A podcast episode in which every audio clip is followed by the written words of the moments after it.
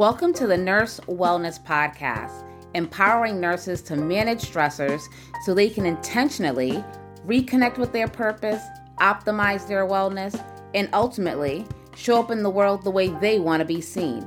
I'm your host, nurse practitioner Wendy Garvin Mayo, your stress solution strategist. In this podcast, you'll receive actionable stress management tips, insightful interviews, and strategies that focus on inspiring you to be your best, do your best, and give your best. With that, let's get started. Welcome, Joni, to the Nurse Wellness Podcast. I'm so happy that you are here. Thank you, Wendy. It's great to be here. Great. Uh, let's start off by you telling us a little bit about yourself and what you do. So, I have a business and it's called Healthy Body, Peaceful Soul. And what I really do is help people gain insights physically, mentally, emotionally, so that they can move through challenges that they're facing and ultimately be their best self. And I do that in a lot of different capacities teaching mindfulness, doing traditional counseling work, um, teaching yoga, as well as uh, healthy eating and nutrition. Awesome. So, a lot of the things you do really help reduce the level of stress. Absolutely. Absolutely. Awesome. And can you tell us a little bit, a little bit about mindfulness and meditation? What exactly is it? How does it work in terms of reducing stress? So, mindfulness and meditation, um, first of all, meditation is just uh, it's a practice and mindfulness is a certain kind of meditation so it's a certain kind of practice that you do regularly uh, what mindfulness is is our ability to pay attention, to pay attention on purpose in the present moment and non judgmentally. And so, what that does when we really focus our minds we're paying attention to our circumstances around us. We're paying attention to what is going on inside of us. So, our own internal thoughts, emotions, even our physical reaction. And we're cultivating not only awareness, but acceptance. And to me, acceptance just means seeing reality as it is, like really seeing it not apologizing for how you feel, but just saying, hey, this is how I feel. Hey, these are my circumstances, whether you like them or not. And then finding a way to calm and center yourself so that you can take more skilled action into the world. And there's a lot of evidence that shows mindfulness practices and meditation practices can really help us ultimately be more skillful in life. And part of that being more skillful in life is learning how to manage our stress levels. And um, one of the favorite pieces of science that I like to throw out there when I'm working with people is they have um, studies that show MRI scans of people before they learn meditation and then let's say eight to 12 weeks after. And what these brain scans show is you have the average person who has a moderate to high level of stress, and the regions of their brain that are impacted are the prefrontal cortex, which is logic, reasoning, and impulse control. And there's uh, reduced neural connectivity. In this area, the brain even starts to shrink when we're under stress for long periods. Another region of the brain that's negatively impacted by stress is the hippocampus, which is where learning, memory, and recall take place. And that starts to lose neural connectivity. And another region of the brain that's impacted by stress is a primitive part of the brain called the amygdala. And this region of the brain actually gets bigger and stronger. And that just means, I always call this the freak out center of the brain. And that just means that we're constantly scanning our environment for danger and everything that we see, we're perceiving it as if we were being attacked by a bear in the woods. It really triggers our sympathetic nervous system, that fight or flight nervous system. So that's stress is bad. We all know that stress is bad. That's what it does to our brains. After eight to 12 weeks of doing a meditation practice, and particularly there's a lot of research around mindfulness practices. Those, uh, if you do another MRI scan on the brain, it would show increased neural connectivity and gray matter, thicker gray matter in that prefrontal cortex, that logic and reason center, increased neural connectivity in the hippocampus, that learning and memory center. And my favorite part, the amygdala, that freak out center of the brain, actually starts to shrink after eight to 12 weeks of regularly practicing mindfulness and meditation. And it starts to shrink. That doesn't mean you're not going to be able to respond in a real emergency. It just means you're not going to be viewing everything as an emergency. Right, because a lot of it's about perception. So when I talk about stress, it's really one's perception of the imbalance of whatever you're going through. Do you have the resources to handle it? So exactly. that perception is definitely key. It is absolutely. Perception is ultimately everything um, that's why whenever I talk about mindfulness, I talk about the three A's of mindfulness awareness, acceptance, and then action or skilled action. And that acceptance piece or that awareness and acceptance piece is all about it's about our perception and being able to step back from to untangle ourselves from our emotionality around things and to be able to step back and try to view things from an objective viewpoint. Yeah, can you walk us through those uh, three A's? Absolutely. So, um, awareness is the first one. And a lot of times when I talk about awareness, people will say, Oh, I have great awareness. I always pay attention to what's going on around me. I'm like, okay, do you pay attention to what's going on inside of you because that is the most important piece um, we have our circumstances and absolutely it's important to pay attention to our circumstances and what's going on around us but then the question is, how is your body reacting to those circumstances? So there's a level of awareness to pay attention to your body because sometimes our body connects us to our instinct. And, you know, if you're ever in a circumstance and you immediately feel tense, well, that's information, right? That's information. So it's so important to pay attention to the body's reaction. And then, of course, it's also important for us to pay attention to our emotional reaction and to the thoughts that are passing through our mind.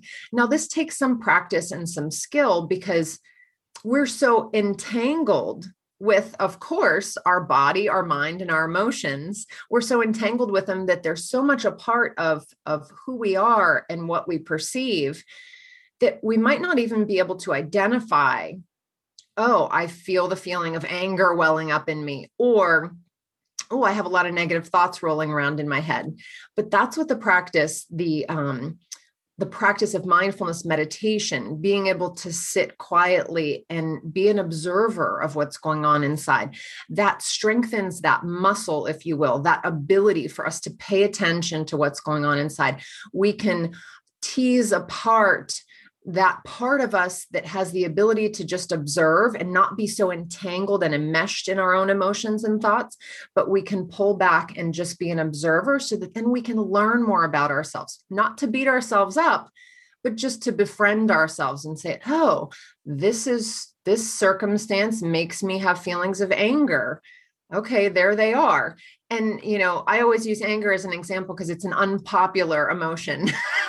yeah. and oftentimes we feel like we have to apologize for feeling that but in essence it's part of the human experience so we move into the next A of mindfulness. So, awareness, acceptance. And of course, these two are really connected together because, so awareness, you notice something like anger. Well, our first reaction to that might be to say to ourselves, Oh, well, I shouldn't feel this way and so then what do we do? We bury the emotion or we pretend it's not there you know? Um, but acceptance is all about seeing reality clearly. And that means looking at what's going on inside and just unapologetically saying yep this is how i feel. Yep these are the things that are rolling around in my head right now. That doesn't mean that we act on them but it's important to notice them and accept that they're there because they're part of who we are in the present moment and burying them doesn't get us anywhere positive. So um, acceptance of how you feel of what's going on and also acceptance of what our reality is. You know this is a hard thing because all of us experience things in life, circumstances in life that are less than ideal. We don't want them to be that way. And so often, when things are not the way we want them, I always say, our inner three year old is actually active in there. You know, we tell our three year olds, you know, oh, well, if they're throwing a temper tantrum, well, you can't always get your way. But do we ever really learn that? Because internally, whenever circumstances aren't the way we imagined them in our head, we kind of are internally having a little temper tantrum, meaning we want to deny that well this is just the way it is you know? And i can think of so many examples you know when something with work doesn't work out. Maybe you're working on a project and for some reason it it it dies. It doesn't come to fruition. You know you don't get to get to that goal or you know a relationship breakup something like that it doesn't that's not what you planned in your head and some people deny those things or they get really upset and uh, don't want to accept reality as it is. But that acceptance piece is so important. Accepting your circumstances and just saying, "Yeah, this this happened. It, here it is. This this is the facts of my life right now. This happened, and these are my reactions." And then once you do that, before you get to the skilled action stage, that that third A action, you might need to do some kind of a a pattern interrupter. So we all have our patterns, our habitual ways of responding to something or reacting to something, especially when we feel a certain way. And so to do a pattern interrupter is to use a technique like a mindfulness or meditation technique, like a deep breathing practice or just a brief focusing exercise, planting yourself in the present moment. And once you do that, even if you just do it for a minute or so, then you can ask yourself a question that helps you get to skilled action. And that question is Is this something I have control over? Such a crucial question because sometimes we start taking action on something that we have no ability to change whatsoever. Maybe it depends on someone else's behavior or someone else's thoughts. Well, we know logically we can't control another person. That doesn't stop us from trying sometimes. but um, that that skilled action question is this a circumstance I have control over or isn't it? And if the answer is yes, this is something I have control over, well, then from this calm, grounded, emotionally regulated place, we can outline what can I do about this circumstance? You know, A, B, and C, here's what I can do. Sometimes you might ask yourself that question is this something I have control over? And maybe the answer is, well, a little bit. I have a little bit of control. Well, then you figure out what can I do? But a lot of the time we ask ourselves, is this circumstance something I have control over?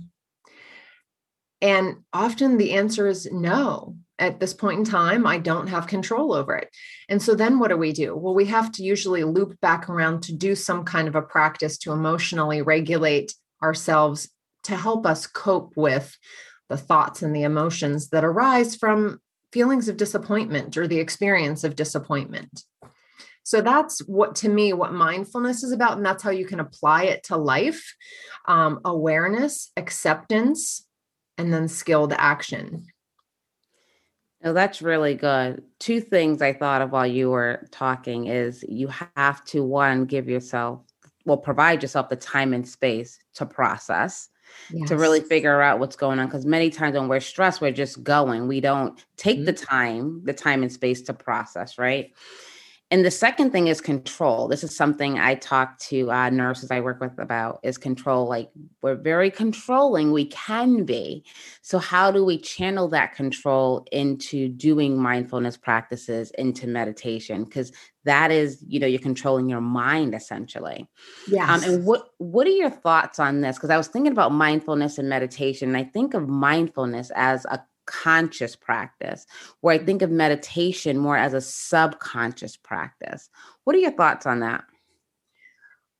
So, the way that I've learned and practiced both mindfulness and meditation, mindfulness is it is a mindset. it is definitely a mindset, something that you can carry throughout your life.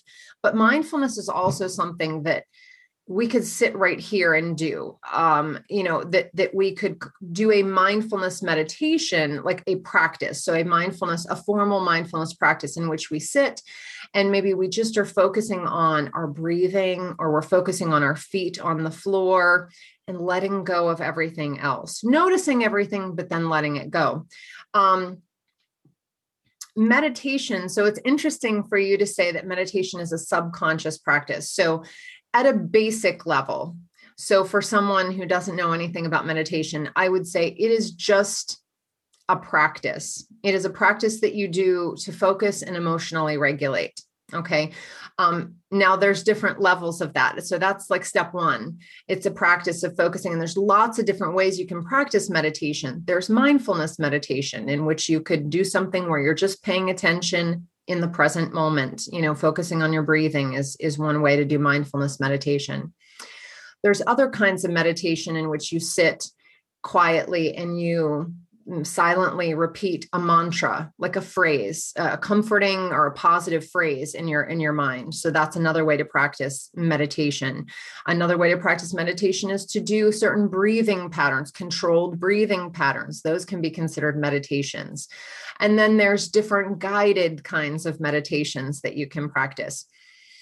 Ultimately the practice of meditation is intended the more that you practice it and the more it becomes a, a, habit and you i'll say progress in it although i hate to use that word progress but eventually we want to get to a place where we drop the the technique. So all these techniques the breathing the mantra the focusing on your breathing it's supposed to get us to a certain point of clarity where ultimately we are letting go of, I'll say, our ego, letting go of that thinking, processing, planning part of who we are. And we are just, in essence, practicing being just being instead of doing. And that's such a hard thing because our culture, and my gosh, especially the profession that you work with, like it's all about doing, right? You know, in any helping profession, it's all about doing. If you're not doing, there's no value to you. Uh, you know, there's that perception. And so to just practice being, you know, the deeper you get with meditation, it's just to practice being. And then, although I always teach that meditation is not necessarily a spiritual practice at all a lot for a lot of people it eventually can become part of their spiritual practice or part of a religious practice because when you drop your ego all that planning all that desire to control when you drop all of that well that's when there's greater potential for you to feel more connection for you to feel you know more connected to your sense of spirituality to the divine. And so you can reach this place so that's why i think it's funny you said subconscious. I feel like you can reach this place where you are deeply within yourself and deeply connected and letting go of all that stuff that we have to manage you know on a day-to-day basis. It's amazing what you find when you quiet the mind and you sit yes. with yourself and you just be so mm-hmm. many things um, i'm in, in the process of doing a meditation series with a group of nurses and every night it's something different like you discover about yourself just yeah. being in the space with self it's yes. amazing it's amazing and you brought up such a great um, point about nurses you know, doing, right? And, and that doing leads to stress and we wear it like, you know, we're not complete unless we're doing a lot, really. So being quiet and, and being is, is really hard and it takes practice. So I am working with nurses to really channel that control and, you know, use that control to have yourself sit quietly because that takes some control too, yeah. right? So, so definitely trying to do that. What's your advice to someone who wants to start meditating or being? Like, what's the first step they can take? Well, the first step I would say is getting that perspective that this is something that will help them.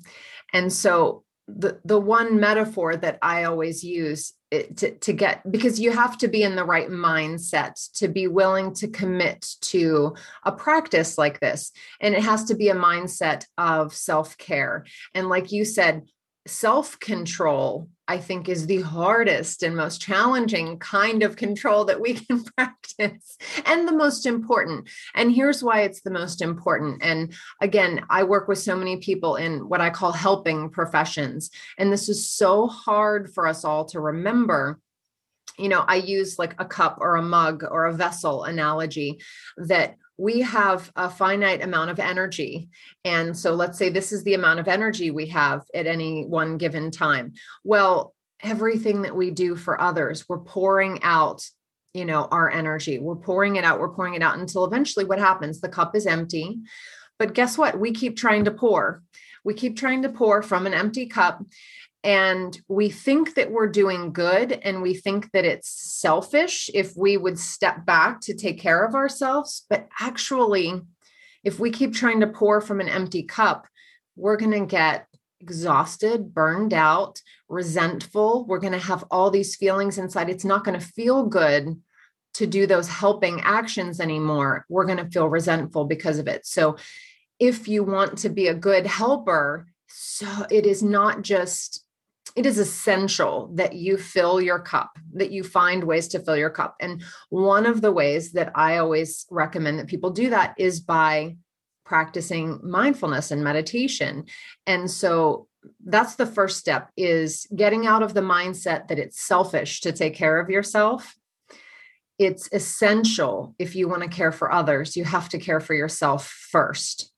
And so that mindset is the first step and then the second thing I would say is finding a practice or a technique that you like that feels comfortable to you that that brings you some sense of calm or peace. And then the third step is building it into your schedule on a semi regular basis. Now, I know if we're talking about nurses, if they have irregular schedules, you know it's not like you can say oh well you're going to do it every morning at 7 a.m because maybe you if you do shift work that might not be possible. But i always suggest connecting your practice to a habit that you already have. So a habit that most of us have is brushing our teeth. So brushing your teeth that triggers in your mind okay after i'm done brushing my teeth i'm going to sit and i'm going to do my my meditation practice for 5 minutes um, so that way you're connecting it again to a habit that's already in your life. It's a little easier to start something new in that way and to commit to it. And if you have it backed up by that, I got to fill my cup. Um, and then again, you have a practice that resonates with you. I think those are kind of the three crucial things that you can do if you want to start a practice for yourself. Awesome. Thank you so much for that, Joni. And before we wrap up and get to our rapid fire, are there any last words or advice that you can give to our listeners? Um, I would really just say to find a way, uh, whether find something that inspires you, whether it's um, a story, a quote, um, you know being in nature find something that inspires you and and make sure that you're taking time to do that as often as you can because that's another way for us to fill our cup.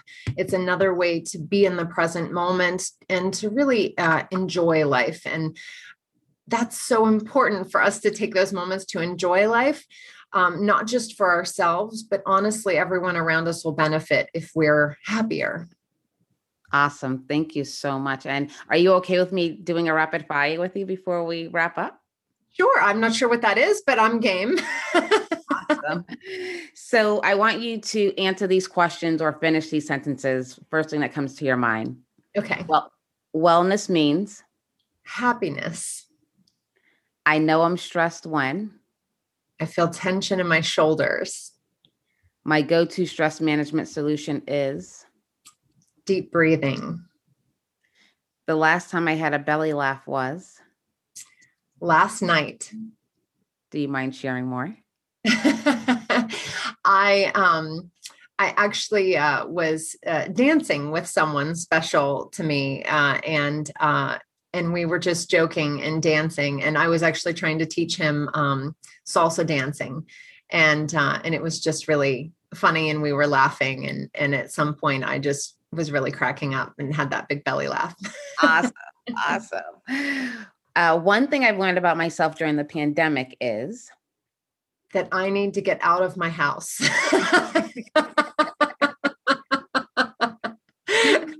That's great. Um, what are you grateful for? My sons. What's your favorite book? Oh, I'm gonna say one that's on my um, on my little table over there that I've been reading. It's called Seven Thousand Ways to Listen by Mark Nepo. Oh, it sounds very interesting. and the last question is What is something that people get wrong about you? I would say people think that I've always been as calm as I am now. People don't realize and I and I share with them that when I was in my 20s I had high levels of anxiety and it's hard for people to imagine who know me now because I'm not like that anymore. Nice. Awesome. So you are a product of meditation and mindfulness. Yes, absolutely. That's awesome. Well, thank you so much, Joni, for being here with us. We really appreciate all the insight and uh, little uh, tools you gave us. You're welcome. Thank you for having me, Wendy. Thank you for listening. If you enjoyed this episode, please subscribe and leave a review. Between episodes, you can follow the Nurse Wellness Podcast on Facebook and Instagram. Before you go, I would love to share a free mindfulness ebook with you. Go to stressblueprint.com backslash 35 and download your free copy. Until next time, go out and be your best, do your best, and give your best.